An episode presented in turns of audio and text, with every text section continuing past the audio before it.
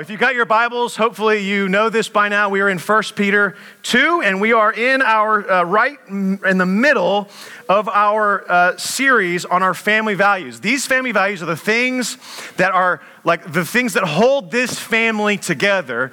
Um, at this table, so to speak. And so, if we're at a table and it's dinner time and, and, and we're just kind of listening to the things that are important to this family. And so, over the last two weeks, now going on three, We've talked about our first two values, right? The first one being gospel centered, that it's not just about the doorway into faith, it is the path of faith, of faith and repentance and faith and repentance and on repeat, repentance and faith, repentance and faith. Then we talked about a faithful family, and didn't Josue do a great job of inviting us into the responsibility of minding the gap? In so many different ways. And now this week we have opportunity to be challenged and encouraged by God's word as we look at what it means to be a priesthood. You are a priest. Is that what you think of when you think of priests? What do you think of when you think of priests?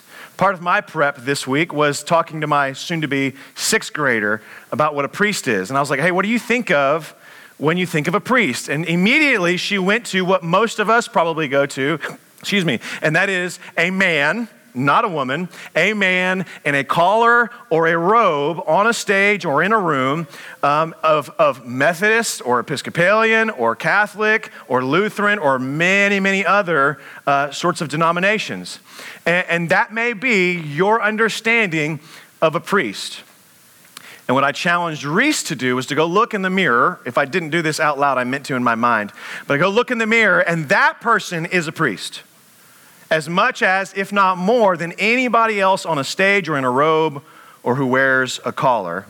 The Bible will say that you are a priest. That's challenging for many of us. I pray that it's also encouraging for all of us. What does that mean that we are a priest? Well, we just read two, actually four verses that tell us about our priesthood. Um, but what is a priest? If we look at the Old Testament, the, the priests of the Old Testament really served two functions. One, they tended to the temple, and so they were kind of on temple maintenance, so to speak. And so if you think about these things, think about these in New Testament terms. If the Old Testament priests were there to tend to the temple, what does a New Testament priest? What would then you need to do as a priest? Tend to the temple. And most of you probably are thinking, oh, the body is the temple. And that's true. But also, we, as we come to Him, as living stones, are being built up into a temple of God. That's all of us. So, how would we, as priests, tend to the temple of God? We would encourage one another, would we not? Think about this room. I was struggling with illustrations uh, for today's gathering and today's sermon, so I don't have a ton, but the Lord gave us one right? Like the power shuts on and off, so it didn't kill our day, but it also gave us enough excitement to be like, oh, this is going to be interesting. And what will happen next? You know what happened next? The priests of God used their priesthood. And Matt Peterson jumped on the stage, and Eddie Cruzel and, and, and Nate Lee all of a sudden use, start to use their gifts and what they know about something that I don't know about because I started to go up on the stage and I was like, yeah, I don't know anything about anything, so I'm just going to stay back here and go, good job, guys. Well done, well done. That's the priesthood of God using their gifts and their abilities to be able to build up the body of Christ. That's temple maintenance in so many different ways. So that's one way. The Old Testament priests would also serve as a mediator. And in two ways did they serve as mediator. Number one, they were a mediator from God to the people. They represented God to the people. New Testament priests, you represent God to the people. Not only do you bear the image of God in your makeup as a human, but now you've got the Spirit of God who lives in you, and you represent the King of the universe. When we talked about this last night in our um, leadership meeting that we had for neighborhood group leaders, my wife looked at me and she goes, That's a lot. That, like, that's a ton of weight on us. If we're not careful, we can bear responsibility way too much. And instead, the Spirit of God is bearing that responsibility in us and saying, No, no, there's so much more joy in this. So we bear the responsibility of representing God to people, and then we also bear the responsibility of representing people unto God. That's what the Old Testament priests did. They took sacrifices, they would vet the sacrifices. No one, that one has blemishes. You got to take that one back to the farm, bring your best. Right? That's what a priest would do. If you read the Old Testament prophets, they start getting into trouble in the nation of Israel when the priests start to just accept all kinds of sacrifices. And if we bring that to the New Testament, it's no longer are we vetting sacrifice. Why? Because the perfect sacrifice has been made for us. Instead, we're now interceding for our brethren, bringing them before the throne of God and asking God for mercy on behalf of our friends and family. And so we tend to the temple, but we also represent God in those two different ways. So that's what a priest is all about, right? But that's not what this passage, the big deal about this passage is something a little bit different. And so, what's the big deal? Number one, as we think about priesthood, there is a privilege inherent in being able to represent the living God. And the first privilege is that we, as priests, have the privilege of access. You did not have the access that you have. We take advantage of this and kind of treat it as ho hum because it's familiar. And when familiar things become too familiar, we become entitled and they all of a sudden become a right.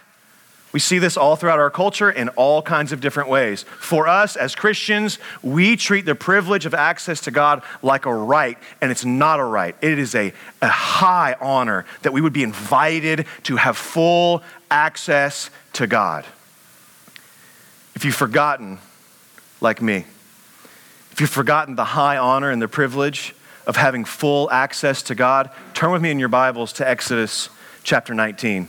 Scroll there, turn there. You need to mark out Exodus 19 in your Bible. Right before Moses gives chapter upon chapter upon chapter of the law, something magnificent happens. The first thing is that God declares that his people will be a kingdom of priests. What a beautiful statement in the Old Testament that everyone, the kingdom will be made of a bunch of priests and a holy nation. But that's not actually what I want to read. I want to start in Exodus 19, and I want us to read verses 16 through 25, and then keep your finger there. We're going to jump to Exodus 20. I want you to see the access that we have, and that which was once far off is now near to us. You there? On your phone or in like old school paper Bible? They still make these. I don't know if you know that. Exodus 19, verse 16. On the morning of the third day, I want you to just put yourself there. You just, you, you, you just, you just came out of Egypt. You're wondering what's going to happen. You're, you're dis- disoriented and confused about life. And I want you to just sit at the base of Mount Sinai. It's smelly. The lambs are bleeding in the background. There's all kinds of people here that you're like, wow, I realized that we had grown a ton over the generations. I didn't realize it was this many people, hundreds of thousands of people in the desert wondering what's going to happen next. And on the morning of the third day, there were thunders and lightning and a thick cloud on the mountain and a very loud trumpet blast, so that all the people in the camp trembled. You feeling this? So then Moses brought the people out of the camp to meet God, and they took their stand at the foot of the mountain. Now, Mount Sinai was wrapped in smoke because the Lord had descended on it in fire. The smoke of it went up like the smoke of a kiln, and the whole mountain trembled greatly. Put yourself there. It smells, it smells like burnt ash. You're wondering, am I going to die right now? And as the sound of the trumpet grew louder and louder, Moses spoke and God answered him in thunder. And the Lord came down on Mount Sinai. Where? Where did he come down? To the top. He came down to the top of the mountain. And the Lord called to Moses, and Moses went up to the top of the mountain. And the Lord said to Moses, Go down and warn the people, lest they break through to the Lord to, the, to look, and many of them perish. The curiosity of the Israelites is going to kill them. If they try to get up here, I'm too holy for them. They will die. Don't let them break in, Moses. Verse 22. Also, though, let the priests who come near to the Lord consecrate themselves. They need to make themselves holy through the ritualistic laws, lest the Lord break out against them. And Moses said to the Lord, Lord, the people cannot come up to the Mount Sinai, for you yourself warned us, saying, Set limits around the mountain and consecrate it. And the Lord said to them, Go down, Moses, and come up, bringing Aaron with you. But do not let the priests and the people break through to come to the Lord, lest he break out against them. So Moses went down to the people and he told them these things. Who's allowed into the presence of God? Moses. Can the people come? Can you go? No. In this setting, I'm the only one that's allowed to go. Me and Aaron, literally.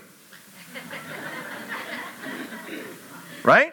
That's it. That's all it's allowed to go up into the smoke of God and ascend up to the top of the mountain. And then you're not allowed to come near. And then we're going to come down and we're going to tell you what God said. Switch over to Exodus 20. Look at there, look at what happens. 20 verse 18. So God goes up, so excuse me, Moses goes up to the top of the mountain. God meets him there and he gives him the 10 commandments. That's basically what you miss in Exodus 20, the first part. And then this happens. Verse 18. Now, when all the people saw the thunder and the flashes of lightning and the sound of the trumpet and the mountain smoking, the people were afraid. Maybe the biggest understatement in all of Exodus, right there. And trembled, and they stood far off and said to Moses, You, you, Moses, you speak to us because we're going to die if we go near him. Moses said to the people, Don't fear, for God has come to test you, that the fear of him may be before you, and that you may not sin. Oh, and that just cozied up all the people of God. The people stood far off while Moses drew near to the thick darkness where God was. God's great invitation for the Old Testament people was to fear him that they may not sin. We need to hear that today. We need to hear that, that the fear of God is still applicable to us. I asked somebody earlier, how you doing? And they said, better than I deserve. Why is that such an easy statement to be true about? Because he could kill us right now and be totally justified in doing so. And yet, we breathe. We breathe fresh air. We don't breathe polluted or, or intoxicated air. We breathe fresh air on the earth that He's given us by His grace. Not only that, but we have literally knowledge and faith that our eyes have been opened up to see and believe the Son of God has come down for us. No longer, friends, was, is this one priesthood, these one or two people who were invited to go to the top of the mountain. That's not the way this works anymore. So when we talk about priesthood, you have the same access that Moses had that Aaron had. You know, the one that was like, okay, well, everybody else can't come, but you two can come. That's you.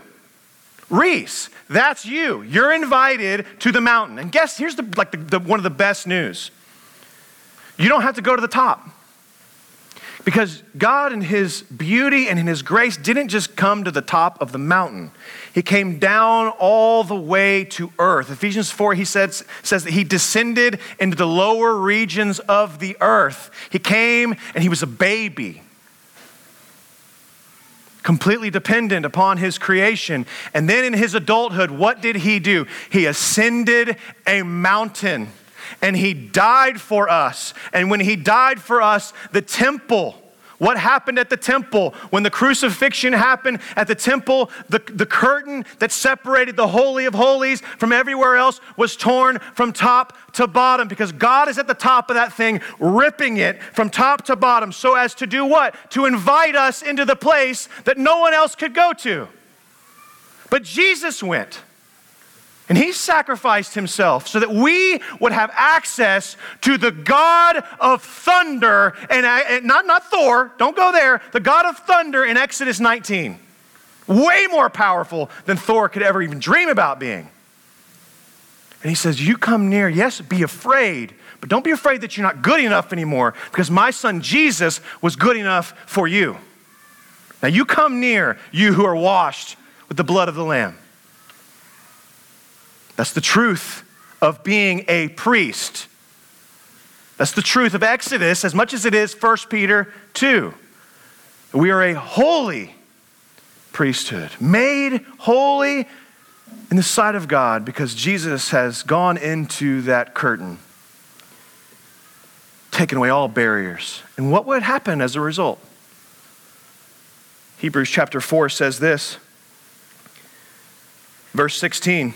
It's going to come up on the screen. He says this Let us then with confidence draw near to the throne of grace. You see this access that you now have? Let us then with confidence draw near to the throne of grace that we might receive mercy and find grace to help in time of need. It is a throne of grace. What will we do with such access to the throne of grace. What have we done? What did we do yesterday and the day before? What will we do tomorrow with this kind of access to the throne of grace that promises to give you help?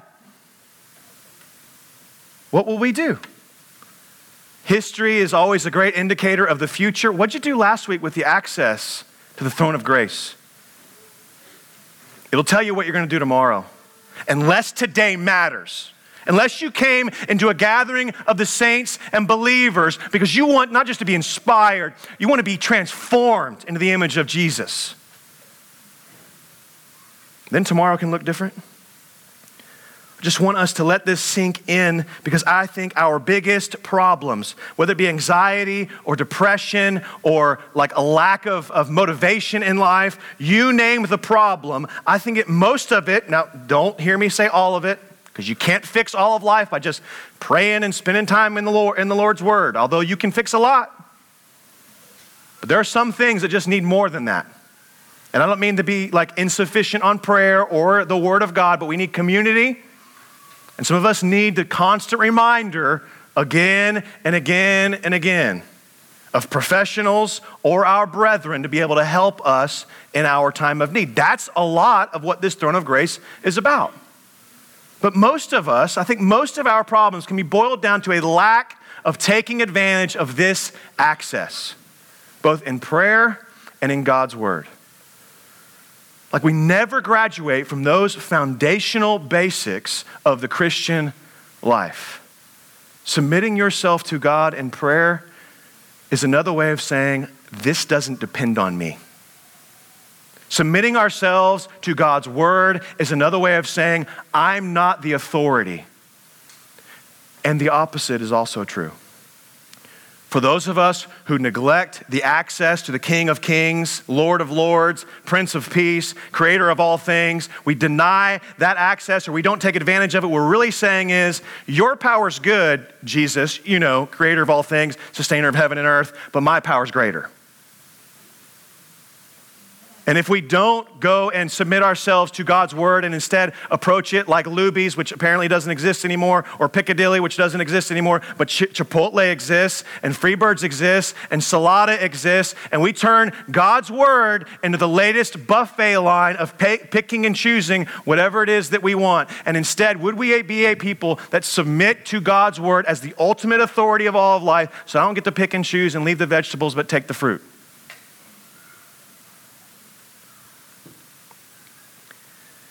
We, as believers, not Hindus, not Christian, not, hello, not Hindus, not Muslims, not Buddhists, not Jews,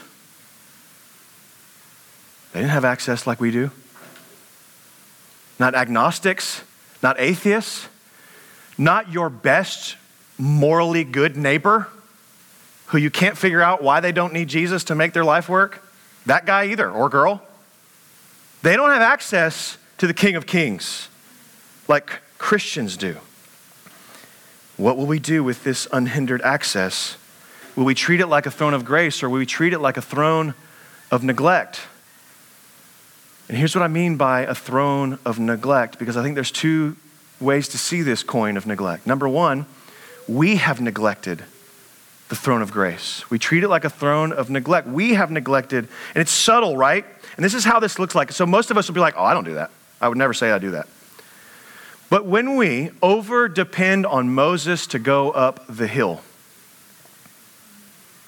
when we over depend on a pastor's ability to preach, when we over depend on our favorite Bible study leader, on our favorite podcast, on our favorite social media scrolling, on our favorite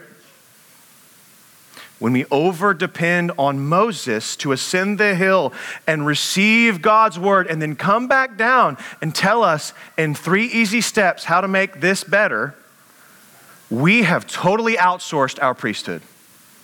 And we've totally negated our identity as the holy and royal priesthood of God. Now, that seems like probably not a smart statement for a guy like me to make. I get paid to go up the mountain. Right? In so many ways, I do. And so if you go up the mountain, what will that do for my job? I don't know, but let's find out. Like, let's find out. I think it's gonna make me a lot busier because you're gonna get yourself into trouble and you're gonna be like, bro, I don't know what I just did. However, the Holy Spirit told me to do X, Y, or Z, and I did it, and like three people just came to know Jesus, and I don't know what to do next. Well, let's get them in line for baptism, bro. Let's do this thing. Now, all of a sudden, we're doing baptism classes like it's going out of business because you guys are doing the thing that you're called to do within your priesthood. Not just here on a Sunday morning, not just figuring out AV or doing the road crew and turning this place into a sanctuary. This place doesn't look like a sanctuary Monday to Friday. Some of you would argue that it doesn't now, but we would say it does. That's not what this is about. This is about you as a stay at home mom being a priest when you change diapers and clean up all kinds of stuff. And your husband comes home and goes, What in the world happened in this place today? You'd be like, Just, uh, mm-mm. Nope. You're going to be a priest and you're going to minister to the family. And I've been ministering all day. Now you're going to minister to me. Starbucks is calling as stay at home moms, as go out to work dads, as accountants, as teachers in the oil field, whatever it is that you do, you are a priest. You have access to God just like Moses, if not better. You don't have to go up the hill, He came down for you. So we neglect this throne of grace by over dependence on other people to do the hard work for us. The, the, the, church has trained you to do this. We've programmed event after event and put Bible study after Bible study as if to say activity, busyness, and knowledge are going to be the thing that brings the kingdom. And that's not how this thing works. Look around. It's not how this thing works. And mm, the cloud has descended for us. Jesus has descended for us. The presence of God has come and now been inside of all of us. And so I just ask you this question for those of us that neglect the throne room, how would your spiritual life change if you accessed God on a regular basis? And you asked him, What am I supposed to do? What do I need to know? I'm lacking in these things. Where do I go for these things? You would probably start to find that God is a lot better than Google. What about your marriage? What about how you, how, you, how you parent? You have the spirit of wisdom in you. You know the, the, the, the wise God that created all things to work together. That's the spirit that's in you. How would you know what to do with parenting or how to love your wife or how to submit to your husband? We know these things. We don't need another sermon on these things. We just got to do it. Well, how? Well, let's ask the spirit of wisdom. What does my wife need today? What does my husband need today? What does my daughter or my son, what do they need for, what do they need to hear from me as a dad or a mom? How would your neighborhood group change if you quit depending on others to feed you? Here's a picture of the American church that I'm praying we're not. But it's this picture of baby birds in a nest. That's what your baby birds sound like. That's what my baby birds sound like. And they're waiting for mama bird to come over and regurgitate whatever they just ate so the baby birds can be full. we have access to the throne of grace. Let us not wait for a Moses to come down as a mama bird and feed us, but let us go up. Let us truly go up. We have access. We sometimes neglect the throne room of grace. Sometimes we think the throne room of grace has neglected us, that perhaps you've been praying for things for a long time and that God has not answered you. What do you do when you're frustrated and you think, man, I've been praying, I've been praying, I've been praying, and there's just no answer? Perhaps God, in His infinite wisdom, has a better plan for you. Perhaps He loves you more than you might think, than to give you all the desires of your heart. Maybe they're desires of your flesh. Sometimes those are hard to discern. And He loves you way too much to constantly give you candy.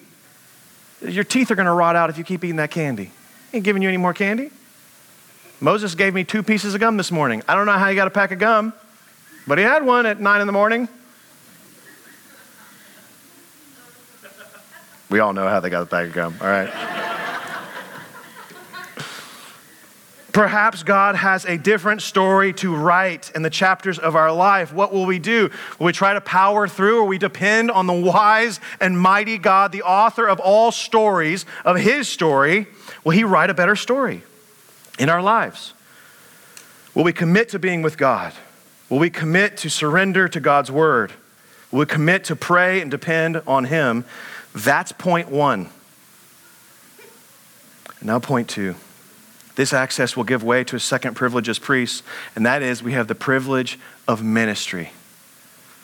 This isn't just about access, it's about action, right? We have a, have a priesthood um, right here in verses 5 and 9. I'll read 1 Peter 5, excuse me, 1 Peter 2, 5 and 9 again. I want you to hear it again. You yourselves, like living stones, are being built up into a spiritual house to be a holy priesthood, to offer spiritual sacrifices acceptable to God through Christ, through Jesus Christ. And then in verse 9, but you're a chosen race, a royal priesthood, a holy nation, a people here for his own possession. And he goes on to talk about proclaiming the excellencies of him who brought you out of the darkness and into his marvelous light. That's a missional living sermon. That's next week. Before we get there, we are a holy priesthood, a royal priesthood. Friends, just as Chris prayed and said earlier, this is not optional. This is a part of who God declares you to be. I'm under the impression that Christians would have a lot more joy in their life when they live out of the identity that God has given them. So we talk a lot about family, missionary, uh, servant. What about priest? What about ambassador? Okay, those are also a part of our identity that God says you're a temple. You're also God's possession. What does it look like for us to live out of this identity as, a, as priests, as we minister to one another? You and I do not have a priesthood because we went to seminary or have a Bible college degree or because we get paid to do ministry or because there's a stage to stand on. Instead, it is every entrepreneur and accountant and teacher and whatever it is that you do professionally, you do so as a priest, a representative of God on the earth. And so, whatever it is that you get a paycheck from or pleasure from, you are priest first, professional second. Is that how you view work? That how you view staying at home? Is that how you, view, how you view being a husband and a dad? Priest first, professional second. And it is on his authority in which you minister. You are a part of the royal priesthood. You're a part of God's kingly priesthood that we would be a people that represent the highest authority upon the earth. So here's what I want to do as we get closer to the end here. I want to read three, excuse me, two passages. I want to read you two passages. One from Romans 12 and one from 1 Corinthians 12. These passages, these are only two of the four really in the New Testament.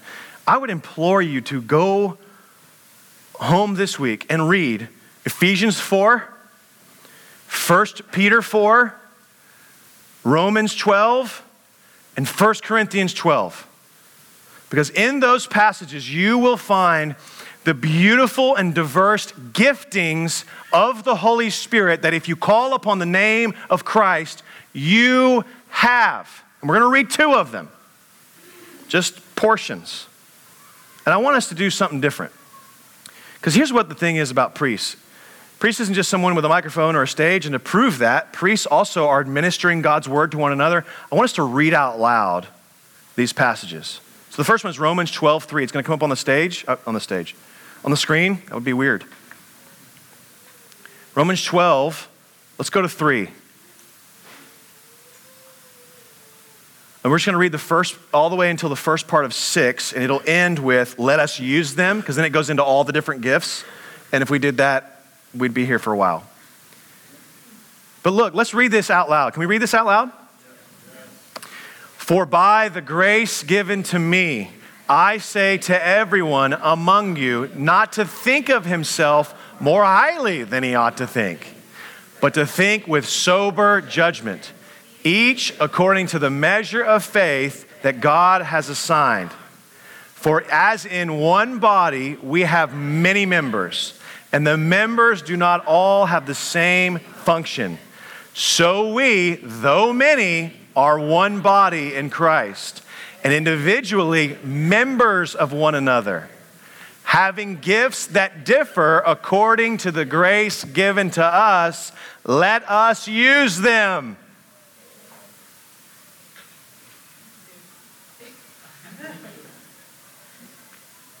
Let us not think more highly than we ought to think, but with sober judgment. When we don't use our gifts, we're prideful. When we use them to build ourselves up, we're prideful. Let us be a people that instead, with the measure of faith that God has assigned, you don't like it that you're a prophet, but God said you're a prophet. It's the measure of faith that He, in His wisdom, gave. You don't like that you have the, the, the gift of service? You want to be on the stage, but God designed you to like serve with your hands. Praise the Lord. Last thing we need is like dogs trying to be cats. It just doesn't work. You were created one way. Let's keep reading 1 Corinthians 12. Let's going to read this together. Ready? 12, verse 4. Now, there are varieties of gifts, but the same Spirit. And there are varieties of service, but the same Lord. And there are varieties of activities but it is the same God who empowers them all in everyone. One more. To each is given the manifestation of the Spirit. Why? For the common good. It's for us that God has so gifted you. So when we withdraw, we don't gain access, we don't take advantage of access, we never ask God how to be used in this world we take our little brick of our life, the living stone that God's created us to be, and we take it out of the temple. And you by yourself can't do anything. You can't defend against the enemy. There's no room for the Spirit of God to dwell in there. You just took your living stone out of the temple and instead, God is saying to all of us, according to 1 Peter, that we are living stones being built together into a temple of God. That means we need each other. That means we create nothing of our own. But, I mean, could you imagine someone with the gift of teaching? What does he do without other people? I, I, I teach to my steering wheel.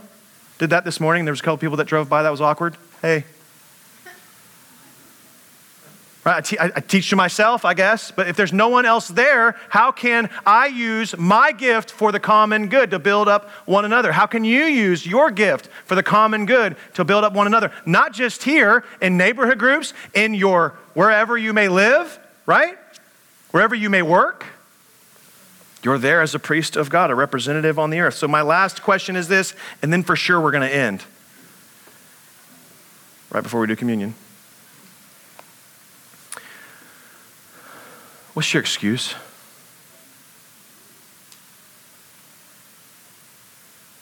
Can't be ignorance. Not now. Is it because you're a perfectionist? It's because you want to just have just all the right angles to your living stone so that you can fit just in all the right little spots. And isn't that what mortar's for? Because it doesn't fit right?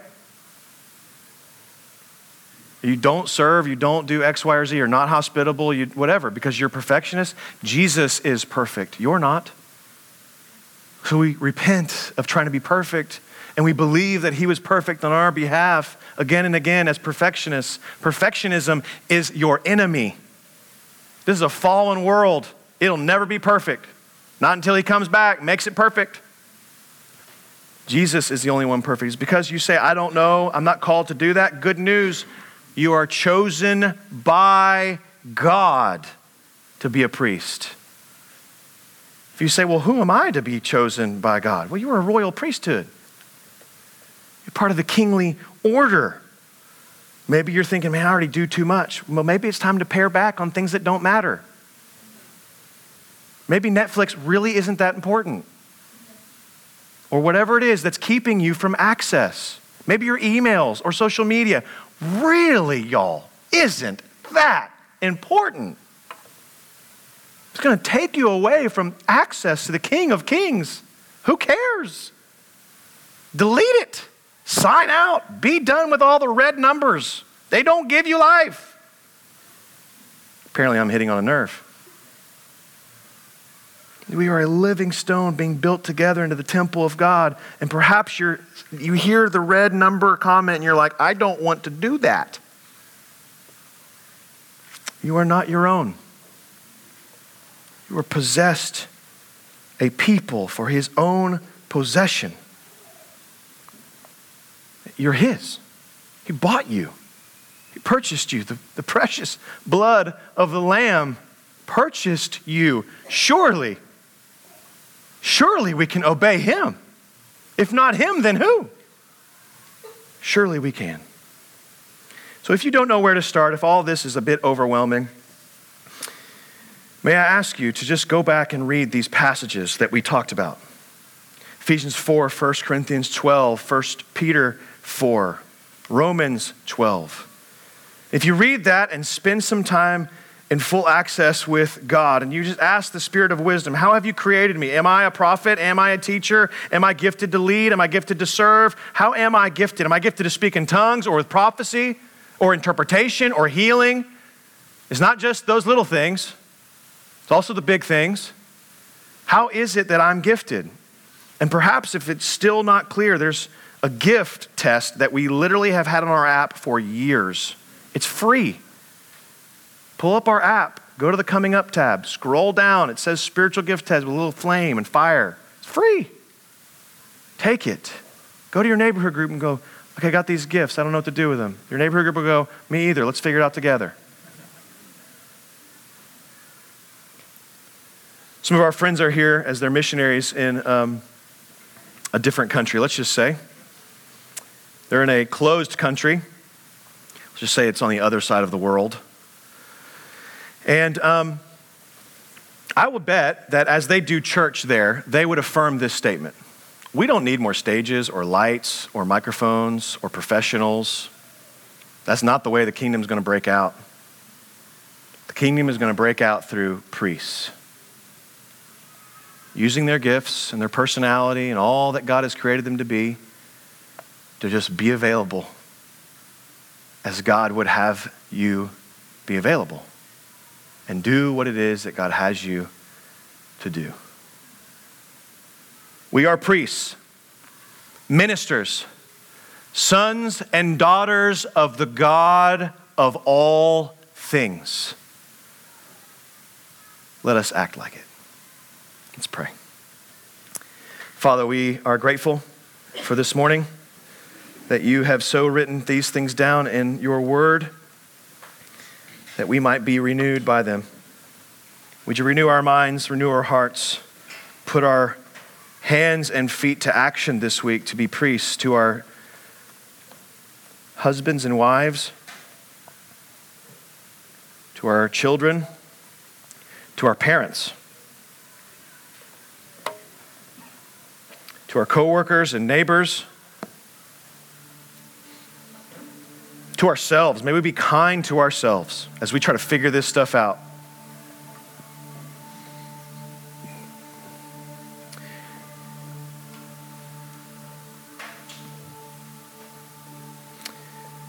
Holy Spirit, speak to us.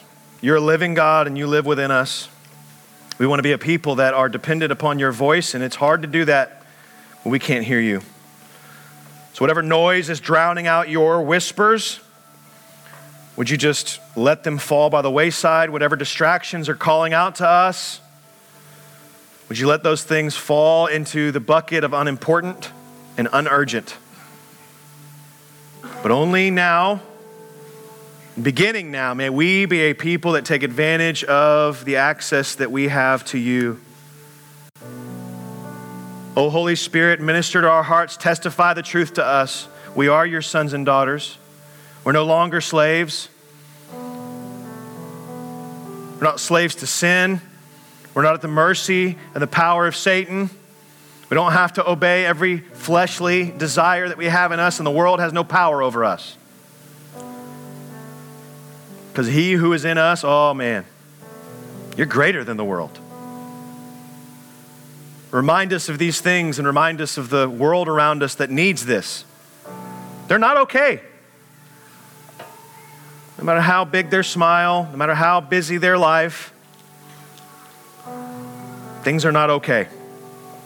So, would you help us be available as your priests, be active as your priests? and engage as your priests. We love you. We're grateful for these things and so much more. It's in Jesus' name we pray. Amen.